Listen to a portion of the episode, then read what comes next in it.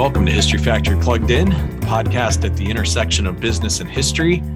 I'm your host, Jason Dressel, and fun episode today, not what you're going to expect. We're going to talk about the war in Ukraine, but we're specifically going to talk about it through the lens of communications, propaganda, and the tools of persuasion. Now, obviously, communications, PR, and propaganda are essential elements of almost all military conflicts. And we've seen that play out time and time again. So, we're going to look at how communications and the art of persuasion is playing out uh, here in the Russian invasion of Ukraine and what we can learn from both past history and the history that is being made here in real time. Joining me today is Alan Kelly, who is the president and founder of a strategy and analytics firm called Playmaker Systems. And uh, a personal backstory on this Alan and I met at a lunch or cocktail reception at a conference like a decade ago. And we hadn't spoken since then, but we had remembered one another because we were mutually intrigued by the work of the other. And for my part, when I met Alan, I was totally fascinated by his work, which includes the development of what is basically a periodic table of influence for which he holds a patent. Essentially, his work has defined and quantified different techniques of persuasion and influence into a system not dissimilar to chemistry or biology or music. And you're about to hear more about it. Alan is the author of The Elements of Influence, the new essential system for managing competition, reputation, brand, and buzz. He has also published numerous papers, including the 2020 publication of Decoding Crimea, a breakthrough analysis of the secret strategies of Vladimir Putin, and from 2008 to 2017, he was a featured analyst on Plays for the Presidency, a weekly radio series on the nonpartisan SiriusXM satellite channel POTUS 124. So I'm glad that I remembered Alan Kelly because, as you're about to hear, he has a really unique point of view and frame of reference for how communication strategies and tactics work, whether it be in politics or business. Now, one thing I want to say before we cut to my conversation with Alan is that today is Tuesday, March 29th, but the conversation with Alan was last Friday uh, before President Biden, Biden's comment over the weekend that Putin can't remain in power. But Alan and I did email about that remark after the weekend. So after this interview, I'll also share his take on the comment. So stay tuned for that.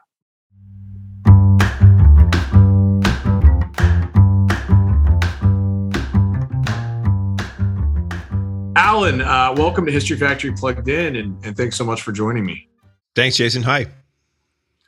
Good to talk to you again. And let's start with your uh, your taxonomy of influence strategies. Um, you know, you and I met like a, a decade ago, and, and and you had already developed this, and I was fascinated by it then, and I, I continue to be fascinated by it. So, share for our listeners what is it and how does it work? It's a uh, you, you, might think of it as uh, the way I explained to my mama in North Carolina is mom. It's the period. It's the first periodic table of spin. Yeah. oh, sonny boy, and um, and that gets us rolling. But um, you know, there's a lot to be said or said against spin.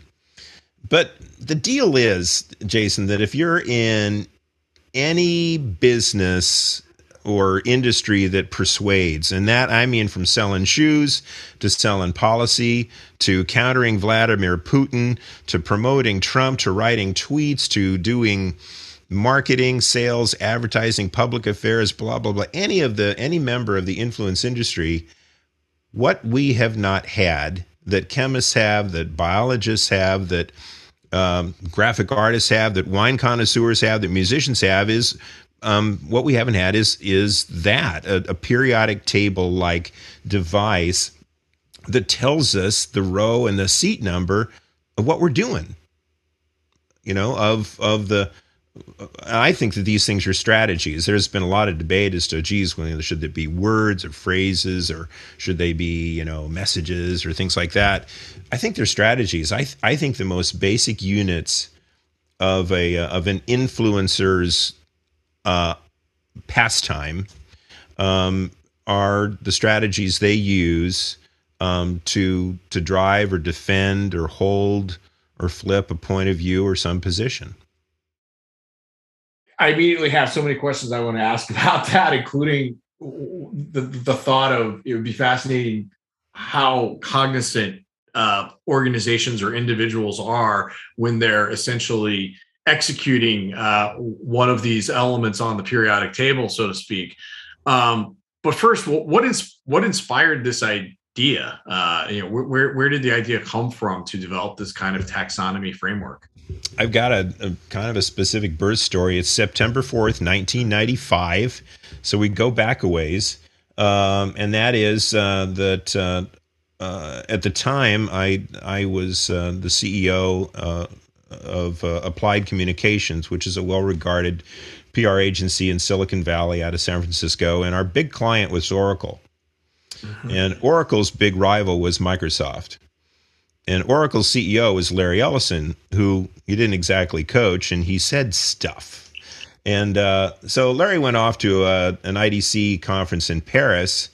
Um, and what did we hear over whatever medium at that time in 1994, we heard that Larry Ellison said at his little speech in front of Bill Gates, who was like in the front row, he was next. He said, The PC is a ridiculous device. And he said, It's too powerful. It costs too much. It's too complex. You know, it just sucks. It sucks. It sucks. And he said that in front of Gates. And like, uh, you know, the, I mean, the, and the, the press just blew up on, and they didn't blow up because what he was saying, they blew up because he was basically uh, mocking Bill Gates. And so that fa- that fax came in hot in 1995. The fax came in hot, man. the the fax. um, so so you know we flew into the war room. We had a war room, you know, with the aligned with whiteboards at the time, and I said, okay, okay. And I'm the son of a cell biologist. Bless my father, late father's heart. He taught me to think I'm not really a scientist, but he taught me to think like one and, and think about units. And I thought, shit, you know, shit, shit, shit, you know, why don't we know he did something? So I said to, I put the pen, you know, white, you know, the, the, the markers in everybody's hands. I said, you give me a definition of what he just did. You draw me a draw me a picture, okay, and um, give me a case, another case. And we realized in just a 30 seconds that we had four different names for the thing that Larry had just done you know, a call out, a poke in the chest, you know, a finger in the eye, or things like that, an insult. Um, uh, and and I thought, huh, he so he did something. Now, what do you call that thing?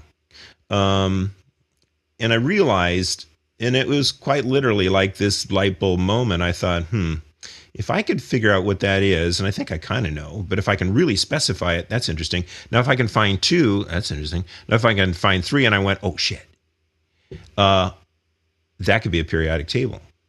Hmm. And I thought, yeah, yeah, that we could create and need a framework of the moves and the counter moves, and what I now know to be influence strategies, strategies of influence um, that help us to decode encounter, or complement uh, the rhetorical mischief of friends and foes alike.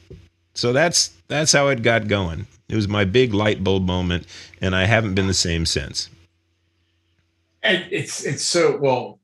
A credit to you. That's a hell of a light bulb. But uh, the how how how has it evolved over time or have you found it to be remarkably timeless since the sort of you know gen 1 yeah um you know or er, like pre-beta if you will you know we had like when i was operating the firm before i sold it we had like four or five things and we called them plays. And that's a credit to a crazy ass guy named joe jennings who was a disciple of regis mckenna's if you know that history uh, the famous marketeer and probably one of Steve Jobs' great marketing inspirations, hmm. Regis McKenna. Uh, well, Joe Joe had this idea that that's what we do in communications. We run plays, and I thought, but he didn't really even. He just thought it was cute, you know. He thought it was cool. But I thought, I think that's what Larry just did. He ran a play. Now, what do you call it? Now, what do you call it really? Um, and how many are there? And when would you use it? Under what circumstances? Uh, and so on and so forth. So, you know, we had like five or six just to be cool, and we would say that and it gave us some difference. But it wasn't until I sat down, sold the firm, moved out here to DC, and wrote the book. Um, and that advanced the first generation of the idea. And at the time, I think the the in the the the 1.0 in the book is like 26 place, I think, or something like that. And they're organized just slightly different. But over time, with testing and experience and client engagements, you know, my clients are guinea pigs, they're not clients. they just pay me to be guinea pigs. Um, you know, I've I've perfected it, and uh, I've taught it at at three universities: USC, George Washington, and Maryland, and um, presented it in various forms at academic theaters of learning. But I'm not an academic. At any rate, you know it's evolving it's in sec it's system three right now i see no reason why there won't be a system four you know we're learning all the time more and more about these these little suckers um, and how they operate and to what effect so so let's let's let's visit the taxonomy in the context of of russia's invasion of, of ukraine and look at the communication strategy through we'll take the, the, three of the primary actors, right? Uh, Putin, Zelensky, and, and Biden. Yeah. And let's let's start with with with Putin and Russia since he he started this whole thing. But when when and what did you begin to see in the early stages of his rhetoric? And did that fall into the taxonomy of influence strategies? Yeah. I mean, the ambition of the taxonomy is just like a periodic table of chemical elements, is that it is that it should explain how every bit and form of influence or rhetoric is constituted. That's the ambition. And I'm at the point now where I feel like it's pretty solid. So, at any rate, um, you know, Putin has been rattling his saber for a while. Um, I did a study with a guy at Rand Corporation. Uh, the study is called Decoding Crimea. And we used my system to decode and sort of organize or code this, the, the messages that Putin used uh, in concert with his ground war to get into Crimea. He, he basically was doing what's called hybrid warfare information warfare and kinetic warfare, or non kinetics and kinetic. Um, and so we figured out that, um, and you can look up this study, Decoding Crimea, um, that basically Putin wasn't just operating sort of in his usual bull in China shop mode. You know, I tell you, you do it. You know, he was he was much more sophisticated. That clearly he was running plays that were more subtle, plays that we call pings um, and filters and recasts. He was framing a lot, and then sometimes he would go he would go be bull in China shop. You know, and but what we learned for that is that Putin has range. He's really got dynamic range, um, as compared to say. Um, it's a weird comparison, but I always think of Mitt Romney as not having dynamic range. Mitt Romney just sits like right in the middle and he says very agreeable things. He just filters and recasts, and he's just very, very cautious. He's like two or three trick pony in terms of strategies. Putin is practiced. He might project himself as this horseback riding macho guy and KGB agent, but he's very good and accordingly uh, very dangerous. Mm. And uh, you know, one one of the things that I, I think has been recognized as being um, pretty unconventional on the part of the Biden administration was how they uh, ostensibly started uh, you know, kind of kind of to use some of some of your vernacular, they started basically calling the plays. They started essentially um, releasing the intel or or you know uh, you know um, uh, leaking it and essentially getting ahead of what Putin was going to do. Um, what what was your what, what's your take on that approach, and does that does that fit into the taxonomy? Yeah, there's a guy, a chief uh, knowledge officer at a firm called Maduro, I believe, I can't quite remember his name, um, but he, I think, coined this phrase "radical transparency." He, mm-hmm. uh, and I think that's a great way of of sort of articulating what Biden administration's been doing. They they've been releasing um, a lot. They've been saying there will be an attack. There are this many uh, tanks columned up at this border. You can expect the following things to happen. Um, you know, previous administrations, just like corporations, just like most corporations, in fact, just don't do that because they are schooled to think um, that that is to invite a fight you can't win. Um, and this, we can go into this discussion then about, I think, what are basically the problems with with reputation management and and comms people. I think they're so risk averse. I think they're they're so into being liked um, that they can't imagine um, creating a creating a debate for the purpose of controlling a discussion. Hmm. Um, so, uh, how's that? That's good.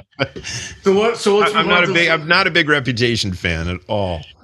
So it's so so so so so Biden so Biden's taking this this sort of tact uh, this this tactic of, of radical transparency, and what about Zelensky? I, I think for the most part, the world has been sort of surprised at how well he has fared, um, and obviously, you know, he has has has rallied rallied the world. Um, and how would you characterize his approach to communication strategy and what might you anticipate from him next? Well, he's got dynamic range too, just like Putin. By the way, Di- Biden may may be doing radical transparency, but Biden does not have dynamic range. He's right. he's really he is really not a particularly impressive. I'll, i call him playmaker. You know, he's not particularly facile with all the elements of of influence. Um, Zelensky basically has run two or three plays at a very overarching level. Uh, the, the first is that he's run a play called Invoke, where he's invoking some idea to try to glue to his brand or his cause or his position. And that is that he said, dude, um, you know, you've got, you know, you've got MLK. Uh, MLK had a dream. I have a dream. He mm-hmm. says, dude, um, you had Pearl Harbor. I got Pearl Harbor every day. Um, he talks about freedom. We have a, had a taste of freedom. We are you is what he's doing. So he's really invoking these these really rich, uh, you know, metaf- American metaphors to try to get the attention uh, of America, but Western uh, democracies in particular. I mean, he just he just went and I mean, he's going to everybody. He went to Japan uh, today. Like, yeah. Jesus. so the invoke is a really clever. It's a framing. It's a framing play where you're where you're trying to use other things to make yourself or your position seem bigger.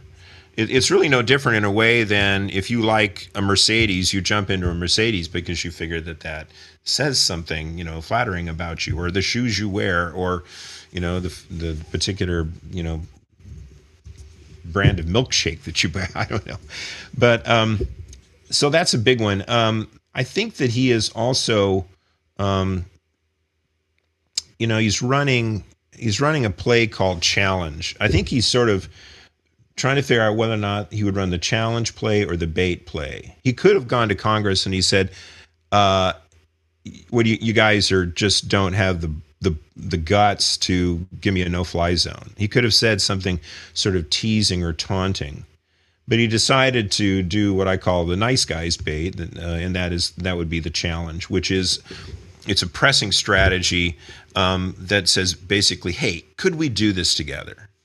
You know, right. come on, come on, let's go, let's let's charge that hill. Um, it's the Pope's favorite play, by the way. If yeah, interesting. You, you, know, the Pope is quite a playmaker in his own right, but um, so so those are a couple things that Zelensky is doing, and um, what's to me to me the real difference between him and Putin is that his plays Zelensky's plays show that by and large he's on the offense. He is running what I call high engagement strategies that go out there. They're not particularly difficult to detect. Uh, Putin's being a bit more cautious and a bit more subtle, and and those and that's sort of the those are the telltale signs of somebody you know who's who's more or less on the defensive and not not quite in charge of the discussion. Interesting. And how how has how has the role of communication strategy in this conflict, uh, you know, and the tactics that that that have been deployed that you, you've talked about, Alan, how have those compared to other case studies or situations that you're familiar with? I mean, does this remind you of anything else that you've seen uh, in history? Well, you know, it's hard not to to listen to Putin and believe or think that what we're seeing is a modern day Goebbels. Mm. You know, it's it's re, it's hard not to go there anymore. Uh, because he is talking there, he's running a play called Label. You know, he just cannot stop talking about Nazism and and slapping Nazism onto Ukraine and their Jewish leader. Um, uh, I think a lot about Bernays, um, who early in my career I met. Um, he's a pretty funny guy, you know, and he was, you know, he authored books on propaganda, and he probably would have told you that he, he engaged in propaganda. Um, so you know, I guess in a in a rather dramatic way, what's happening right now is is uh, evokes the the darkest uh, uh, elements of communication and influence.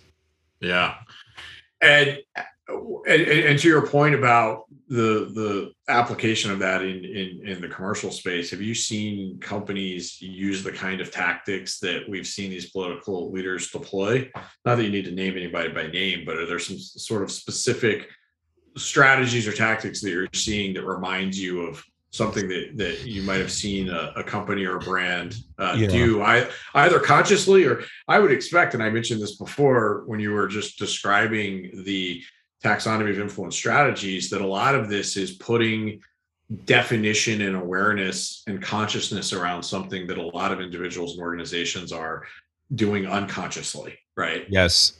Yes. Um you know when uh, what's his name turned around years ago and said to dan quayle you're no jfk um you know i knew jfk blah blah blah that was unconscious but it clearly was a play called The Call Out, same play that Larry Ellison ran on Bill Gates. So, yeah, people do this unconsciously. But either way, I think it's important um, that we begin to, to, to try to categorize, identify, and then categorize and organize um, and then describe those those moves and counter moves. I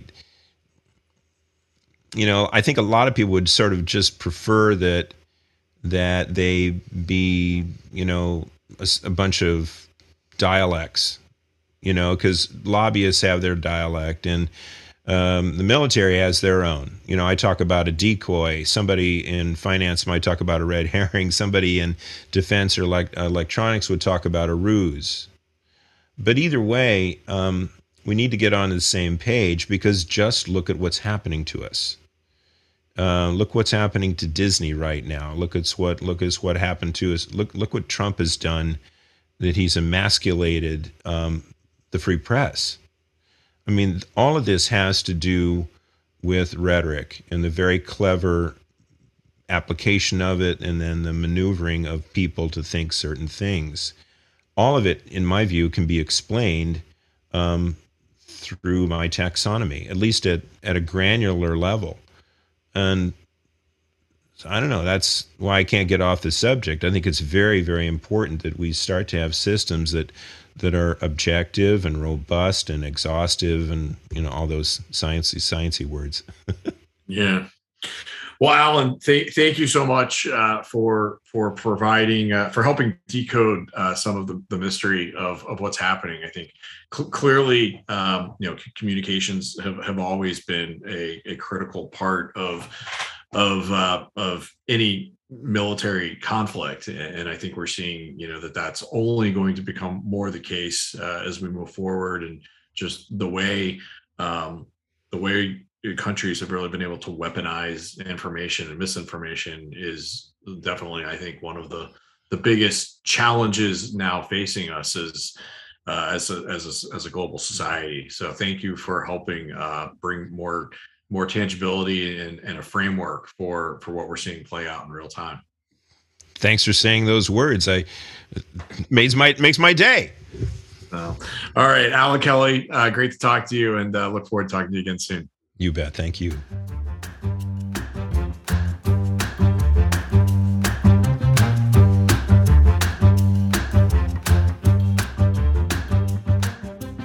Thanks again to Alan Kelly for joining me. I told you it would be interesting, right? Awesome discussion. And as I noted before, Alan and I recorded that at the end of last week. So that's one of the reasons why we didn't talk about Biden's comment over the weekend. So, in case you may have missed it, over the weekend while he was in Europe, Biden made the non-scripted comment, quote, for God's sake, this man cannot remain in power, referring to Putin. And that generated a lot of scrutiny because it sounded at odds with our policy towards Russia. And as well explained by an article in the Washington Post on Saturday, quote, it was a remarkable statement that would reverse stated US policy, directly countering claims from senior administration officials, including Secretary of State Antony Blinken, who have insisted regime change is not on the table. It went further than even US presidents during the Cold War and immediately reverberated around the world as world leaders, diplomats, and foreign policy experts sought to determine what Biden said, what it meant, and if he didn't mean it, why he said it. So, this is just one event and and those nine words that President Biden said off the cuff demonstrates obviously how critical and consequential communications are and how high the stakes can be. As I said before, I followed up with Alan uh, and asked his take, and he shared in an email, quote, Biden is out of sync with his chief of staff and press secretary and needs a change. This is the third or fourth time they've walked back obvious declarations by POTUS that were otherwise impressive, decisive, and helpful to Biden's sleepy brand. It means either that A, they feel Biden must be managed because he's more of an actor than an executive, or B, Biden needs new lieutenants because they lack the skills to play offense when he improvises. B is the far better course.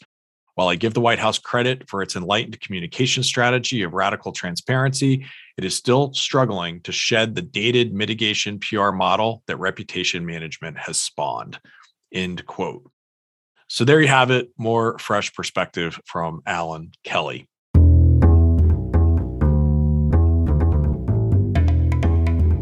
All right, uh, that's our show. Um, thanks again for joining and listening to this episode of History Factory Plugged In.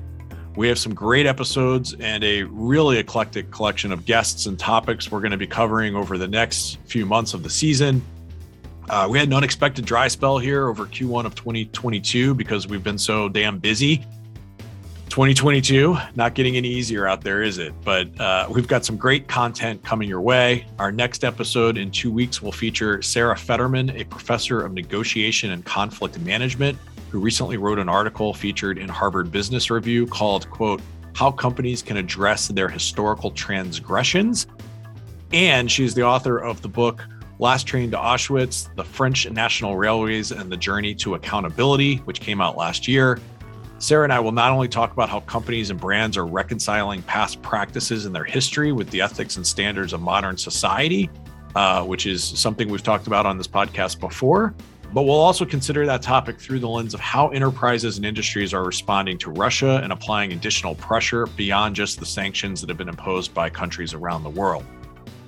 And then following up that episode, uh, we'll lighten it up a bit and I'll talk with Neil Dahlstrom, historian at John Deere and author of the new book, Tractor Wars John Deere, Henry Ford, International Harvester, and the Birth of Modern Agriculture, which came out this year and is a enthralling business story of how tractor manufacturing and the development of the tractor market took shape in the early 1900s.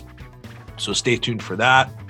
Uh, until then, again, I'm Jason Dressel, and thanks again for listening to History Factory Plugged In. Be well.